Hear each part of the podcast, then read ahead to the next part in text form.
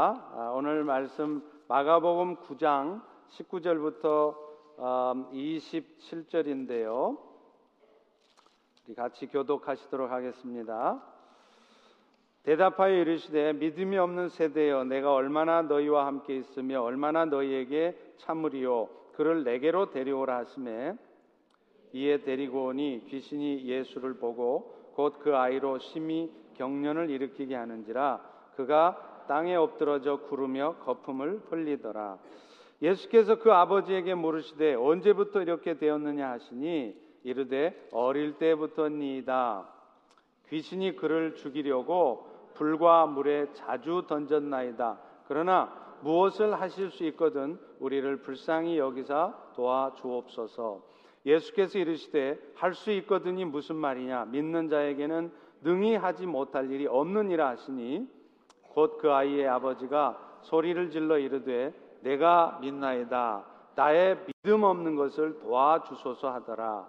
예수께서 무리가 달려와 모이는 것을 보시고 그 더러운 귀신을 꾸짖어 이르시되 말 못하고 못 듣는 귀신아 내가 너에게 명하노니 그 아이에게서 나오고 다시 들어가지 말라 하심에 귀신이 소리 지르며 아이로 심히 경련을 일으키게 하고 나가니 그 아이가 죽은 것 같이 되어 많은 사람이 말하기를 죽었다 하나 다 같이 예수께서 그 손을 잡아 일으키시니 이에 일어서니라. 아멘.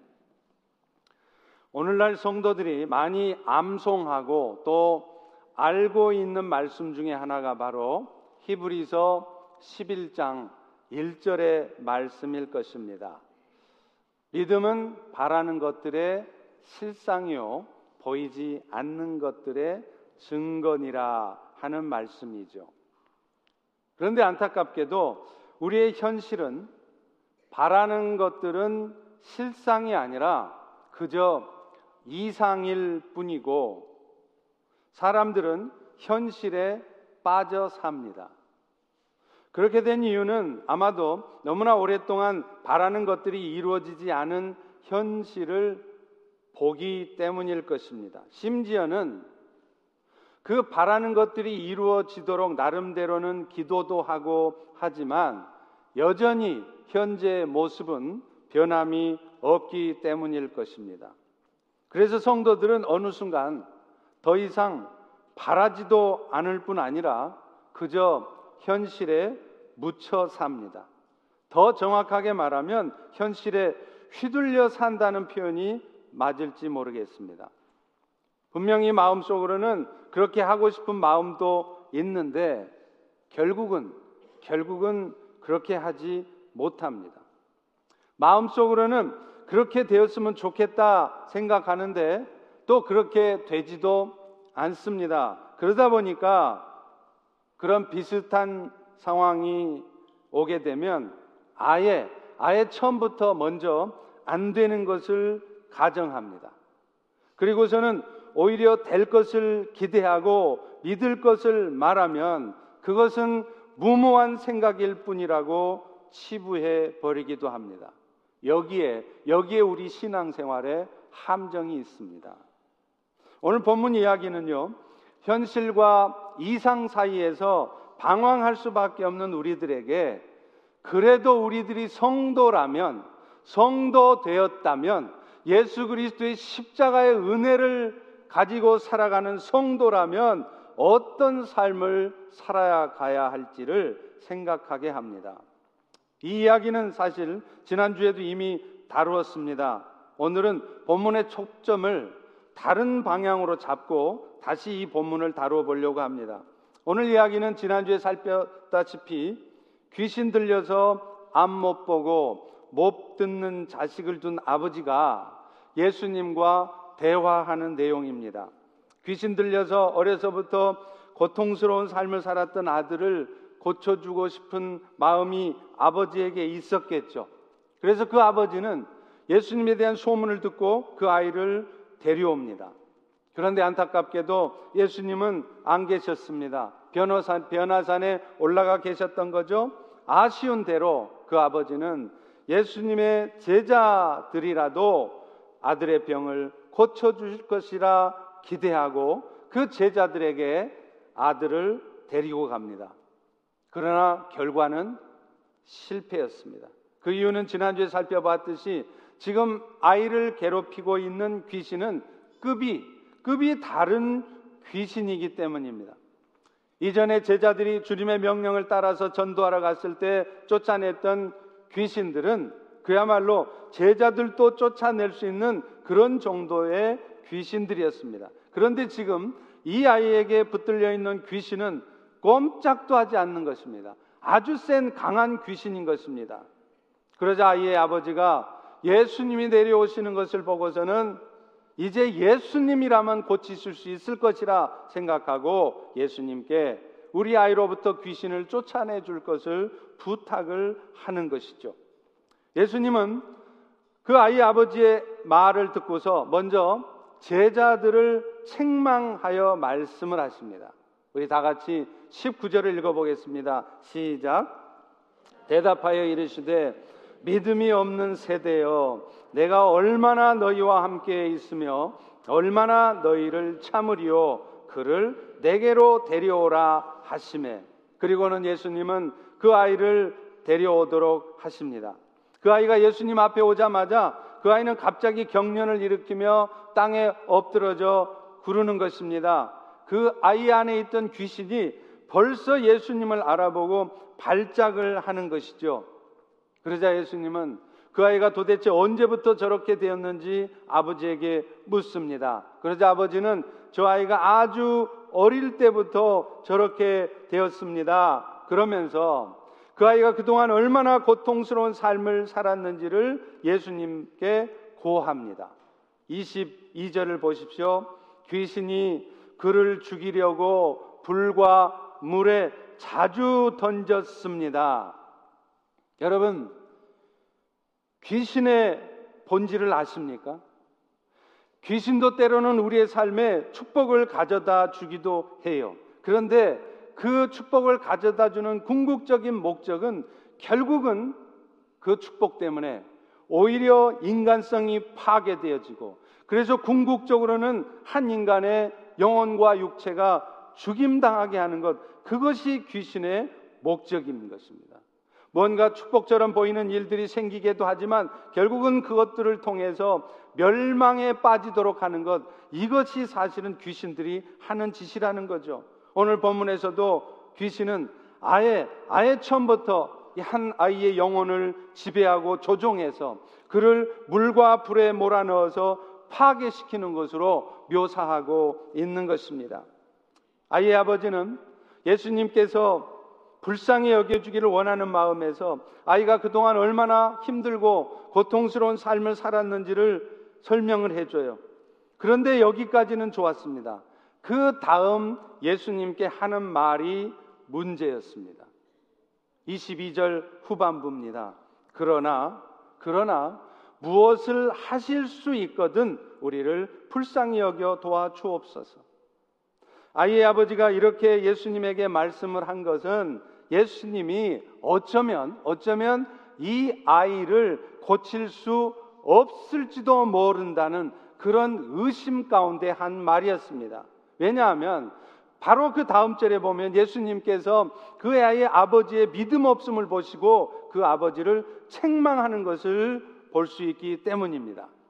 사실 이 대화는요, 똑같이 이 사건을 기록하고 있는 마태복음이나 누가복음에 보면 나와 있지 않아요. 그런데 왜 마가복음에만 이 사건을, 이 대화를 기록하고 있느냐면 마가는 특별히 예수님께서 어떤 기적을 나타내실 때는 무엇보다도 치유를 받는 사람의 믿음, 그 기도의 응답을 받아야 될 사람의 믿음이 중요하다는 것을 부각시키기 위해서 이런 대화를 일부러 기록하고 있는 것입니다. 어찌되었든 이런 아버지 말에 대해서 예수님은 23절의 말씀으로 크게 책망을 하십니다. 우리 다 같이 23절을 읽어보겠습니다. 시작. 예수께서 이르시되 할 수 있거든이 무슨 말이냐? 믿는 자에게는 능히 하지 못할 일이 없느니라. 여러분 이 말씀은요. 아버지가 예수님에게 간청했던 말과는 완전히 반대되는 말이에요. 이 아이의 아버지는 예수님께서 고칠 수 있다면 고쳐 달라는 그런 청을 한 반면에 예수님의 말씀은 그 아이가 낫고 못 낫고는 사실은 그 아이 아버지의 예수님에 대한 신뢰와 믿음이 결정하는 것이다. 그렇게 말씀을 하는 것입니다. 다시 말하면 믿음 자체가 병을 고치는 능력을 발휘하는 능동적인 힘이 된다는 것이죠. 실제로 그렇습니다. 예수님께서 기적을 보이실 때마다 그분은 늘 먼저 묻습니다. 네가 눈을 뜰 것을 믿느냐? 네가 고쳐질 것을 믿느냐? 이것은 뭘 의미하겠습니까? 예수님의 나타나는 기적 속에는 항상 그 응답을 받아야 될 본인의 믿음이나 혹은 그를 위해서 기도하는 사람들의 믿음이 중요하다는 것을 의미하는 것이죠. 그러자 이 책망의 말을 들은 아이의 아버지는 금방 이렇게 외칩니다. 다 같이 24절을 같이 읽습니다. 시작. 곧 그 아이의 아버지가 소리를 질러 이르되 내가 믿나이다. 나의 믿음 없는 것을 도와주소서 하더라. 그리고 예수님은 곧바로 그 아이에게서 귀신 나오도록 명령하시고 즉시로 즉시로 아이의 병은 고쳐졌습니다. 사랑하는 성도 여러분, 이 사건은 오늘날 우리가 신앙생활을 하는 데 있어서 믿음이라고 하는 것이 얼마나 중요한 것인지에 대해서 말을 해 줍니다. 앞서 말한 것처럼 오늘 우리들도 나름대로 현실의 삶이 불편하고 힘이 들 때 바라는 것들이 있어요. 제발 이것 좀 어떻게 해결됐으면, 이 병 좀 나았으면, 이게 일이 좀 됐으면, 그런데 문제는 우리는 그런 것들을 바라기만 할 뿐 기도하지 않는다는 것입니다. 그리고 그것을 위해서 기도를 해도 그냥 믿음을 가지고 기도하는 것이 아니라 형식적인 마음으로 기도할 때가 많다는 것이죠. 그러나 여러분 야고보서 1장 6절부터 8절은 분명하게 이렇게 말씀합니다. 오직 믿음으로 구하고 조금도 의심하지 말라. 오직 믿음을 가지고 구하라는 것이에요. 그런데 만약 기도해도 의심하며 기도한다면 그것은 마치 바람에 밀려 요동하는 물결 같으니 이 사람은 무엇이든지 죽게 얻기를 생각하지 말라. 이 사람은 사실은 기도하지만 마음이 하나가 아니라 두 마음이라는 거예요. 될 것 같은 마음, 안 될 것이라고 생각하는 마음, 그러니 되는 일이 없다는 것이죠. 우리가 얻지 못하는 것은 구하지 않은 까닭일 경우가 많습니다. 또 구해도 얻지 못함을 구해도 얻지 못함은 믿음으로 구하지 않기 때문일 때가 많다는 것이죠. 여러분, 물론 우리가 구한다고 그래서 모든 게 항상 내가 구한 대로 이루어지지는 않습니다. 먼저는 그 구하는 내용이 예수님께서 우리에게 주신 그 십자가의 은혜에 합당한 삶을 살기 위하는 것이 아니라 그저 오늘 또 예수님의 은혜는 받은 것은 받은 것이고 예수님 때문에 십자가의 은혜 받아 죄 용서함을 받고 영원한 생명의 은혜 받은 것 그건 그것대로 감사한 것이지만 나는 지금 당장 내 삶에 관심이 많습니다. 그래서 세상을 향한 내 욕심이 이루어지기를 그런 마음을 가지고 구하기 때문에 우리의 기도가 응답되지 않을 수 있다는 것입니다. 야고보서 4장 2절 3절에 이렇게 말합니다. 너희가 얻지 못함은 구하지 않기 때문이고 구해도 얻지 못한다면 너희가 정욕으로 잘못 쓰려고 구하고 있다는 것입니다. 여러분, 예수 믿은 지 얼마 안 될 때에야 주님께서도 당장에 하나님께서 이 세상의 주인 되신다는 것을 알려주시기 위해서라도 쉽게 응답해 주시는 경우가 많습니다. 그런데 신앙생활을 한 지 이제 1년, 2년도 아니고 10년, 20년이 지났는데도 여전히 관심이 70년, 80년 살 이 세상을 어떻게 행복하게 잘 살 수 있을까 그런 생각만 하면서 세상의 것을 구하고 있다면 하나님은 여러분의 기도에 좀처럼 응답하지 않으실 것입니다. 왜냐하면 우리의 신앙생활의 목표는 이 땅에 있는 것이 아니라 영원한 하나님의 나라를 향해 가는 삶이라는 것을 알게 하시기 위해서라도 일부러 응답하지 않으시는 것입니다. 심지어는요, 내 삶에 가장 축복된 일이 무엇인가? 예수님의 십자가의 은혜 말고 또 다른 어떤 축복도 아무것도 아니라는 것을 깨닫게 하기 위해서 그래서 나그네 같은 인생길에서 내가 도대체 어디다가 소망을 두고 살아야 하는지를 알게 하기 위해서라도 잘 되던 일이 갑자기 안 되게 하시기도 하고 그 안 되는 일이 계속해서 풀려지지 않고 고통 가운데 있게 하시기도 하신다는 것입니다. 여러분, 이스라엘 백성들을 보십시오. 그들은 바벨론에 의해서 멸망을 당했습니다. 70년 동안 노예 생활을 하면서 고통을 받았습니다. 그 이유가 무엇이겠습니까? 그들은요, 이전에 수많은 선지자들의 외침을 듣고서도 외면했어요. 마태복음 23장 37절에도 이렇게 말씀합니다. 예루살렘아, 이스라엘아, 선지자들을 죽이고 너에게 파송된 자들을 돌로 치는 자여, 암탉이 그 새끼를 날개 아래 모음같이 내가 너희들을 모으려 한 일이 몇 번이더냐? 그러냐? 그러나 너희는 원하지 아니하였다.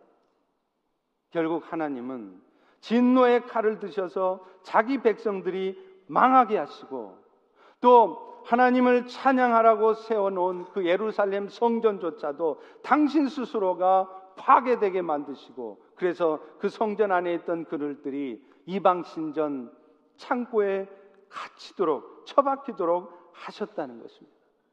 오늘 우리도 그렇지 않습니까? 매 주일마다 선포되는 말씀, 여러분 스스로가 있는 성경의 말씀, 성경 공부하면서 수도 없이 듣는 말씀, 그 말씀을 수도 없이 듣지만 우리는 그 말씀들을 외면합니다. 그래도 오늘 또 내 삶의 관심은 내가 이 땅의 삶을 어떻게 행복하게 잘 살 것인가? 영원한 삶에 대한 관심이나 감사는 별로 있지 아니하고 오직 관심이 이 땅의 삶인 것입니다. 그래서 하나님은 오늘도 여러분의 기도에 응답하지 않으시는 것입니다. 그렇게 하신 이유가 뭡니까? 결국은 자기 백성들을 돌이키게 해서 하나님께로 향하게 하시기 위함이죠. 그런데 이와 반대로 오직 인생의 목표가 그 영원한 하나님의 나라를 향해서 가는 사람들에게는 다릅니다. 그들은 기도하는 것마다 응답되게 하십니다. 열왕기상 8장 44절과 45절에도 솔로몬이 성전에서 이렇게 하나님 앞에 기도해요. 주님, 주께서 보내신 이스라엘 백성들, 그들이 주님 보내신 길로 가고 있을 때 그들의 간구를 들으시고 그들의 일을 돌아보시옵소서. 우리가 오늘 또 세상 길을 가는데 내 욕심 따라 내 뜻대로 인생 살아가는 것이 아니라 어찌하든지 하나님의 뜻을 쫓아 주 뜻 이루려고 살아가려고 하면 여러분의 기도를 하나님은 들으시겠다는 거예요. 약속하셨습니다. 제가 지난 여름에 도안호 종종 마을을 방문하려고 할 때 두 달 전부터 제가 가기로 마음을 먹었을 때 갑자기 그때부터 아프기 시작하는 거예요. 약을 먹어도 낫지를 않고 계속해서 두 달 가까이 아팠습니다. 그런데 하나님 앞에 기도했습니다. 하나님, 저는 죽는 한이 있어도 제가 그 두아노 종종 마을 있는 곳에 가서 죽게 되는 한이 있어도 저는 갈 것입니다. 그러니 하나님, 이 병을 좀 배 아픈 것을 낫게 해주세요.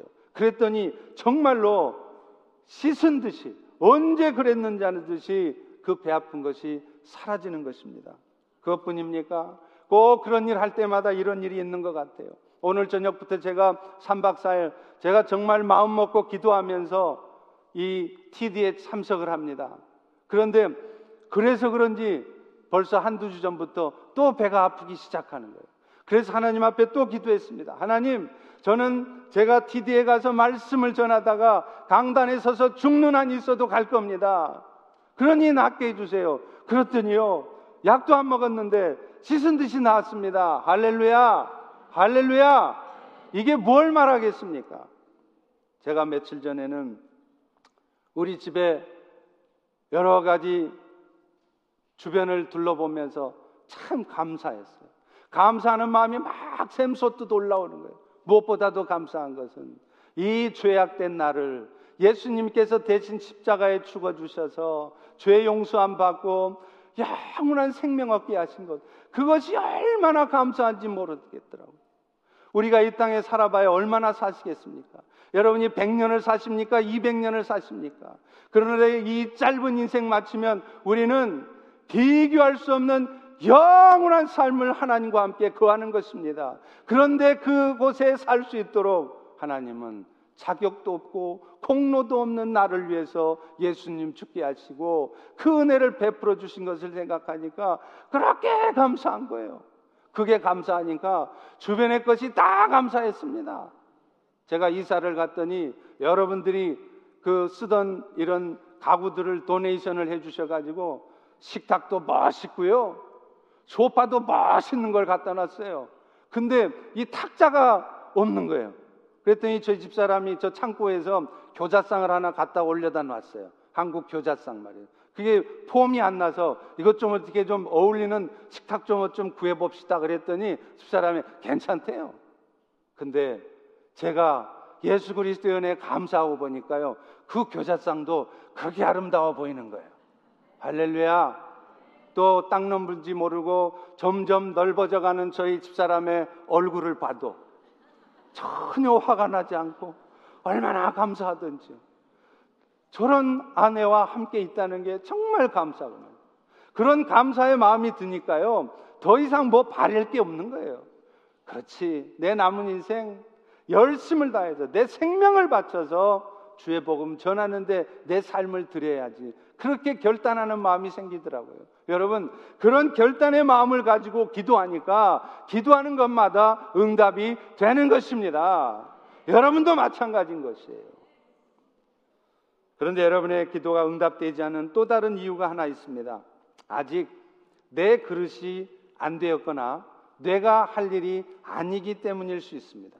우리는 뭔가 잘 일이 안 되면 자신을 돌아보기는커녕 남 탓만 합니다. 그런데 가만 보면 그런 상황들을 통해서 겸손하게 자신을 돌아보라고 하시는 것이 분명한데 정작 본인만 그걸 몰라요. 그래서 본인은 자꾸 남 탓만 하고 여건 상황 탓만 하면서 자신을 돌아보지는 않는 것입니다.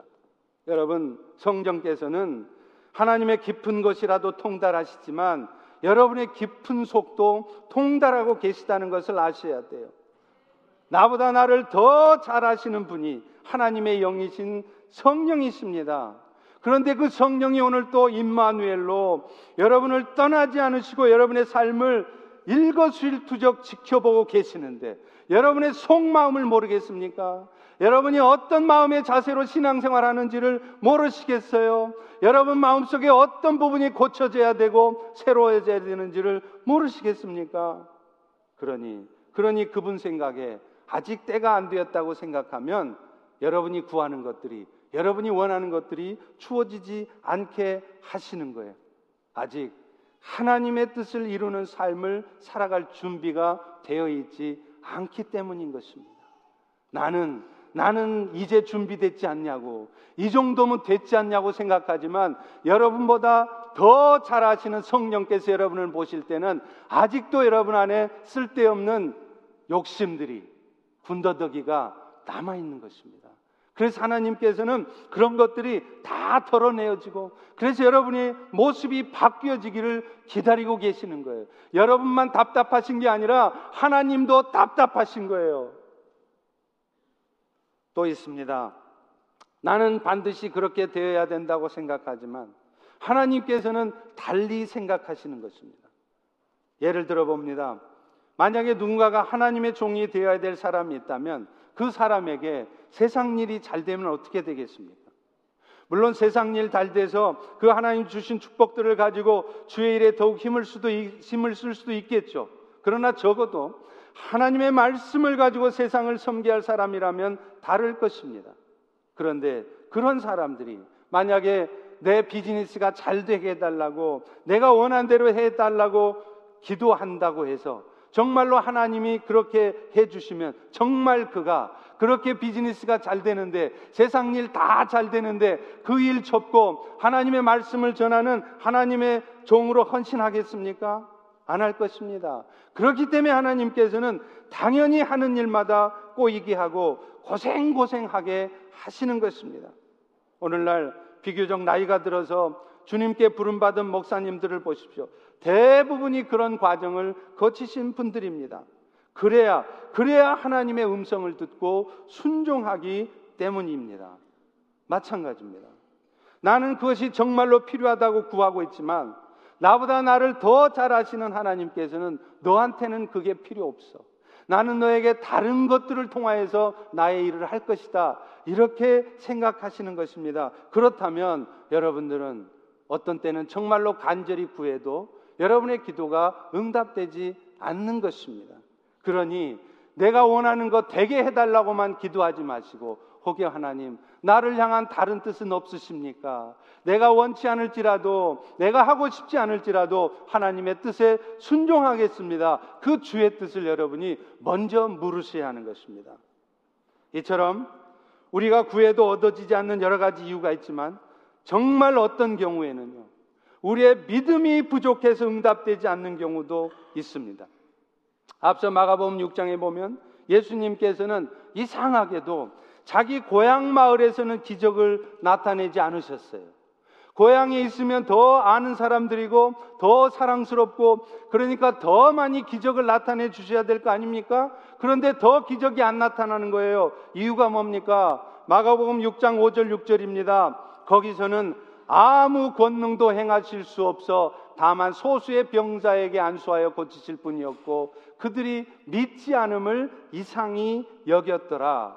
예수님이라 할지라도 초자연적인 역사로 예수님의 일방적인 역사로 병도 고치시고 기적도 나타내실 수 있지만 대부분의 경우에는 아무리 예수님이라도 우리가 믿음을 가지고 반응하지 않으면 예수님에 대한 믿음과 신뢰가 있지 않으면 예수님은 본능을 행하시지 않는다는 거예요. 오늘날 여러분도 우리도 어쩌면 믿음이 부족하기 때문에 응답받지 못하고 있는 것일 수도 있습니다. 우리는 어떤 일이 이루어지기 위해서 노력하고 준비하고 계획 세우는 일에는 참 많이 합니다. 그런데 별로 기도하지 않습니다. 심지어는 기도 가운데 하나님이 역사해 줄 것이라는 기대조차 별로 안 해요. 그럴 때 하나님은 여러분의 기도에 여러분이 원하는 대로 되어지지 않게 하십니다. 왜냐하면 우리의 삶이 하나님께 달려 있다는 것을 알게 하시기를 원하는 거예요. 내가 아무리 노력하고 준비하고 계획을 세우고 철저히 준비해도 하나님이 손봐 주시지 않으면 하나님이 축복하지 않으시면 안 된다는 것을 깨닫게 하기 위해서라도 우리가 믿음을 가지고 기도할 때까지 기다리는 것입니다. 그런데 안타깝게도 우리는 정말 알 수가 없습니다. 이 일이 정말 하나님의 뜻에 합당한 것인지 아닌지 알 수가 없다는 거예요. 사실 그럴 경우는 우리가 구해도 응답받는다는 보장이 없습니다. 하나님의 뜻에 합당하지 않는다면 하나님의 뜻도 아닌데 내가 엉뚱한 거 붙잡고 있으면 아무리 기도해도 응답되지 않습니다. 그런데요. 그런데 어떤 경우는 그것이 분명히 하나님의 뜻인 것임을 알 때도 있어요. 여러분, 예를 들면 하나님께서 이 땅의 교회들이 부흥되어지고 그래서 힘있게 주의 나라가 건설되어져 가는 것을 싫어하시겠습니까? 당연히 원하실 것입니다. 당연히 하나님도 원하실 것입니다. 그런데 왜 이 땅에 우리에게는 부흥이 오지 않습니까? 그것은 그것에 대한 기대나 우리의 믿음이 부족하기 때문이라는 것입니다. 정말로 간절히 기도한다면, 분명한 믿음을 가지고 구한다면 될 것을 그동안의 실패 경험 때문에 아무런 기대를 하지 않습니다. 열심히 준비하고 노력만 했지 하나님께서 하시면 될 것이라는 그 믿음 가운데 하나님 앞에 나아가서 무릎 꿇고 간절한 마음으로 기도하는 일은 하지 않는 것입니다. 그러니 이 땅에 부흥이 오지 않는 것입니다. 사랑하는 성도 여러분, 기도하지 않고 기도를 해도 형식적인 기도만 할 뿐 간절한 마음으로 기도하지 않는데 어떻게 우리 하나님께서 여러분의 삶에 이 땅에 역사하시겠습니까? 여러분 다시 한번 히브리서 11장 1절을 잘 보십시오. 믿음은 바라는 것들의 실상이요 보이지 않는 것들의 증거라. 이 부분이 영어 성경으로 보면 어떻게 되어 있습니까? Faith is 믿음이란 being sure of what we hope and certain of what we do not see. 무슨 말이에요? 내가 마음속에 바라고는 있지만 눈에는 보이지 않는다는 거예요. 그렇지만 확신하는 것, 이게 믿음이라는 거예요. 여러분, 보이는 것을 믿는 것, 뻔히 예상되는 것을 믿는 것, 그게 무슨 믿음입니까? 그것은 믿음 아닙니까? 아닙니다. 눈에 보이지 않지만 주님께서 역사하시면 될 것을 믿는 것, 그게 믿음이라는 거예요. 그런데 우리는 어떻습니까? 보이지 않으면 믿지 않아요. 꼭 눈앞에 어떤 역사로 나타나야 믿고 그런다는 것입니다.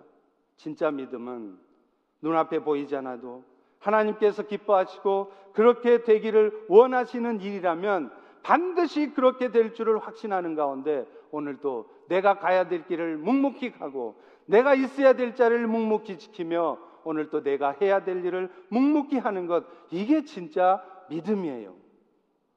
물론 무모한 일들을 도모하면서 그것을 믿음이라고 포장하는 경우도 많습니다. 그러다 보니까 우리는 더더욱 교회 안에서도 믿음이라는 말을 하기가 어려워지는지 모르겠습니다. 그렇지만 여러분 자주 이야기하지만 믿음이 몰상식을 말하거나 비상식을 말하는 것은 아닙니다. 그러나 믿음은 결국은 초상식이에요. 상식을 초월해서 역사하실 것을 확신하는 게 믿음이란 말입니다.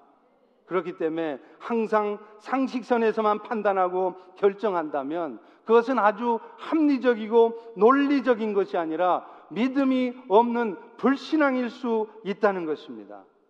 그런데 안타깝게도 우리는 우리 자신도 모르는 사이에 그렇게 되어져 갑니다. 심지어는 주의 일을 하면 할수록 그렇습니다. 앞서 서두에 말씀드린 것처럼 워낙, 워낙 믿음의 역사를 경험하지 못하다 보니까 이제는 아예 기대를 하지 않는 것이에요. 그래서 정확하고 합리적인 결정만을 하게 되는 것입니다. 아예 바라기조차 하지 않는 것이죠. 여러분, 이스라엘 백성들이 여리고성을 돌 때 그들의 눈에 뭔가 보여지는 것이 있어서 그들은 성 주위를 돌았습니까? 상식적으로 생각할 때 뭔가 가능성이 있다고 판단되어서 그들은 성주의를 돌았습니까? 가능성으로 보면 0%입니다. 합리적인 생각으로 하면 그 짓은 무모한 짓입니다. 그러나 그들은 하나님이 말씀하셨기에 하나님의 약속이기에 믿음으로 순종합니다. 그리고 어떻게 됐습니까? 결국 여리고성은 무너집니다. 난공불락의 요새. 도저히 이루어지지 않을 것 같았던 일, 도저히 무너지지 않을 것 같았던 일, 절대로 포기하지 않을 것 같았던 일, 그 일들이 한순간에 무너지고 이루어진 것입니다. 그러므로 오늘 우리도 사실은 가장 먼저 해야 될 일이 있습니다. 오늘 본문의 아이의 아버지처럼 우리의 희미한 믿음을, 희미해진 믿음을 새롭게 해달라고 구하셔야 돼요.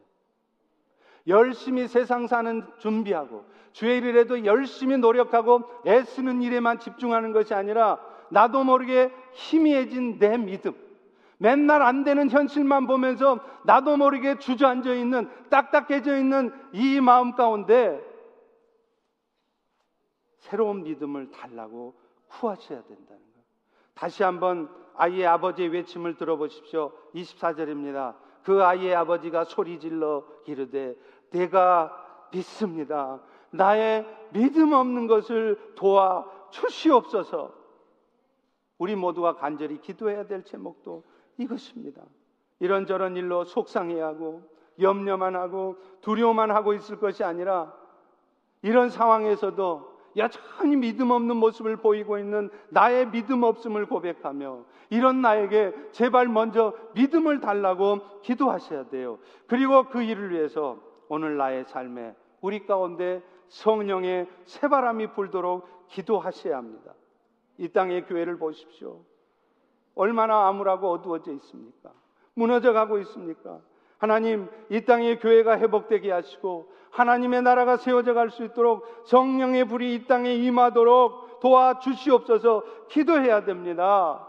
성령의 불이 이 땅에 어둠을 태우고 이 땅의 교회들의 죄악을 탓하고 이 땅의 교회들의 죄악에 대해서 비난만 할 것이 아니라 여러분이 먼저 이 땅의 교회의 죄악을 태우도록 성령의 불이 이 땅에 임하도록 기도하셔야 된다는 거예요. 무엇보다도 뜨거운 불덩어리가 우리 성도 한 사람 한 사람의 가슴 속에 임하도록 기도하셔야 됩니다. 에스겔 37장에 보면 마른 뼈에 대한 환상이 나와요.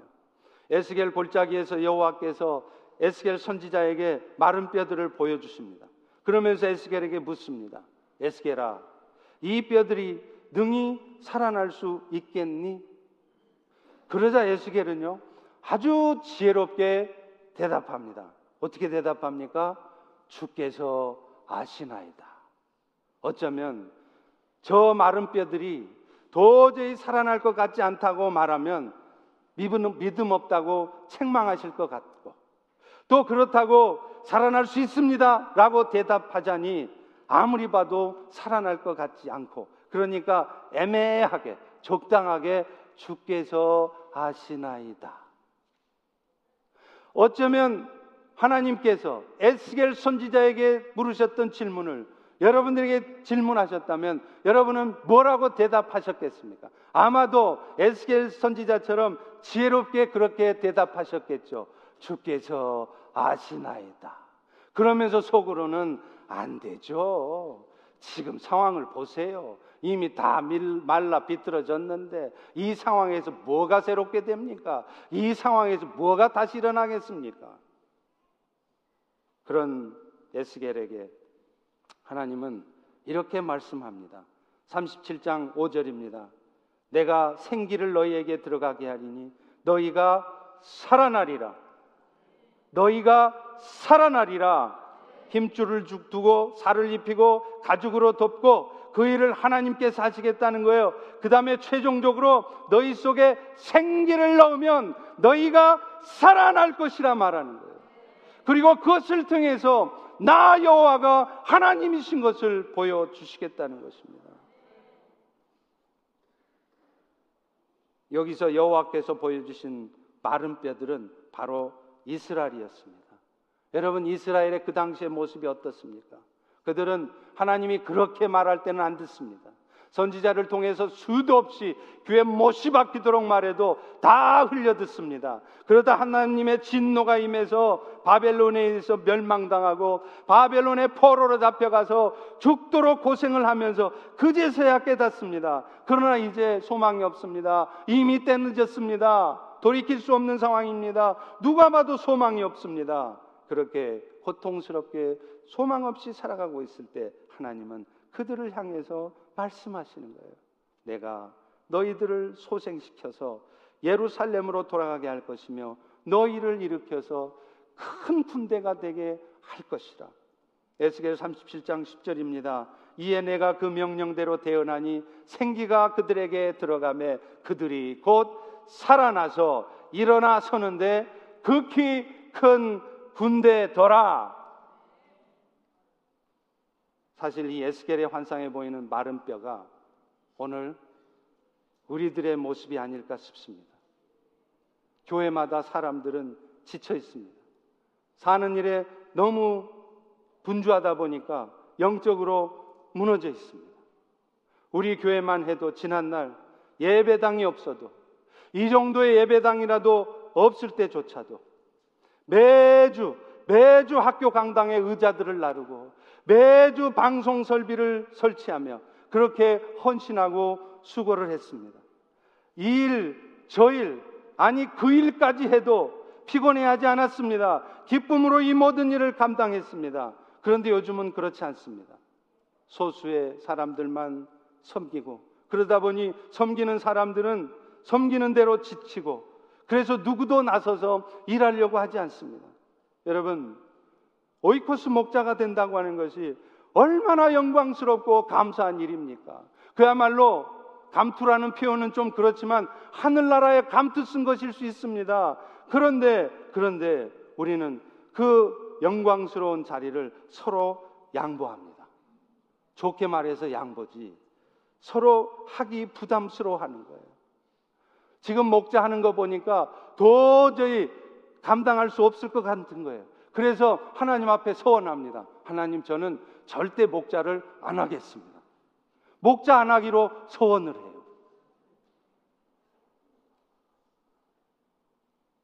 그런데 이 모습은 우리 펠로시만의 모습이 아니에요.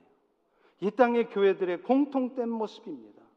배단이 교회요, 지구촌 교회요, 빌립보 교회요, 베델 교회요.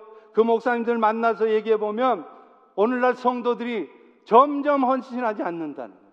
헌신하지 않는 것이 해가 다른 것이 아니라 하루가 다르답니다. 사람들은 점점 헌신하지 않고 헌금하지 않습니다. 세상 즐기는 일에는 돈을 펑펑 쓰면서도 하나님 앞에 내는 일에는 인색합니다. 자기 시간을 내지 않습니다. 자기 은사를 하나님 앞에 드리지 않습니다. 그런데 여러분, 이런 상황에서도 다시 우리는 일어설 수 있을까요? 저는 일어설 수 있다고 믿습니다. 에스겔의 환상처럼 다시 큰 군대로 일어설 수 있다고 믿습니다. 여호와의 생기가 다시 불어넣어지면 가능합니다. 담임 목사의 리더십도 필요할 것입니다. 교회 리더들의 훌륭한 리더십도 필요할 것입니다. 성도들의 헌신도 필요할 것입니다. 그러나 이 모든 일에 앞서서 가장 먼저 필요한 것이 있습니다. 무엇인 줄 아십니까? 그것은 바로 여호와의 생기라는 거예요. 그런 의미에서도 오늘 우리에게 필요한 것이 바로 성령의 새바람입니다. 여호와의 생기가 실린 성령의 바람이 불 때 마른 뼈와 같이 말라 비틀어져 있을지라도 우리는 다시 다시 일어설 수 있는 것입니다. 지난주에도 말씀드렸듯이 2000년의 기독교 역사가 그것을 증거하고 있습니다. 2000년 역사 동안 교회는 부흥할 때도 있었지만 침체기도 있었어요. 그러나 교회들이 힘을 잃고 영적으로 침체되어 있을 때 우리 하나님께서는 가만히 계시지 않습니다. 당신 스스로가 여호와의 생기를 땅의 교회들에게 불어 누어서 다시 그 땅의 교회들이 일어서게 하셨습니다. 왜냐하면 당신 스스로가 무너져 가고 있는 교회들을 이 땅의 백성들을 두고 볼 수 없으셨기 때문입니다. 바로 지금 이 시대가 right now 바로 지금 이때가 여호와의 생기가 필요한 때입니다. 다시 한번 성령의 새바람이 불 때 우리의 무너진 가슴들이 다시 뜨거워지고 일어설 수 있을 것입니다. 이제 다음 주면 우리는 사역 박람회를 갖습니다. 저는 이번 사역 박람회에 큰 기대를 갖고 있습니다. 그동안 저희 교회 하나님이 새로운 성도님들을 많이 보내주셨어요. 그 새로 오신 성도님들 중에는 오시자 마시자 열심히 봉사하고 섬기면서 곧바로 교회 core 멤버로 들어오신 분들도 계시지만 많은 성도님들은 여전히 주변을 맴돌고 있어요. old 멤버들 눈치를 봐서 그런지 아니면 뭔가 서먹서먹하고 어색하셔서 그런지 계속해서 주변인으로 맴돌고 있습니다. 저는 이런 분들이 이제 뭔가 마음을 새롭게 해서 교회를 위해서 하나님의 나라를 위해서 이 사역 박람회를 통해서 마음을 새롭게 할 수 있는 그런 기회를 갖기를 소망합니다. 그래서 부서마다 팀마다 봉사하고자 하는 성도들이 넘쳐나서 우리 펠로시 교회가 더욱 활기가 넘치는 교회가 될 것을 기대합니다. 그것을 위해서 우리도 기대하고 기도해야 합니다. 성령의 새바람이 우리 성도들 한 사람 한 사람의 심령에 불어서 다시 한번 우리의 가슴들이 뜨거워지게 하고 그래서 더 이상 현실과 이상 사이에서 방황만 하는 것이 아니라 이제 분명한 믿음을 가지고 나아갈 때 현실이 실상으로 되어 나타나는 것을 볼 날이 올 것이라고 믿습니다. 사랑하는 성도 여러분, 여러분은 이런 날이 오기를 소망하십니까? 여러분은 이런 날이 올 것을 믿습니까? 그렇다면 다른 것에 붙들려 있지 마시고 사소한 것들에 붙들려 있지 마시고 함께 간절히 기도하기를 소망합니다. 그래서 성령의 새바람이 나를 우리를 교회를 이 땅의 교회들을 여호와의 불로 살을 수 있도록 함께 기도하기를 소망합니다. 이 시간에 우리 다 같이 일어나서 뜨겁게 찬양하겠습니다. 그리고 뜨겁게 기도하기를 소망합니다. 제가 잠깐 기도하겠습니다. 하나님 오늘 또 이 에스겔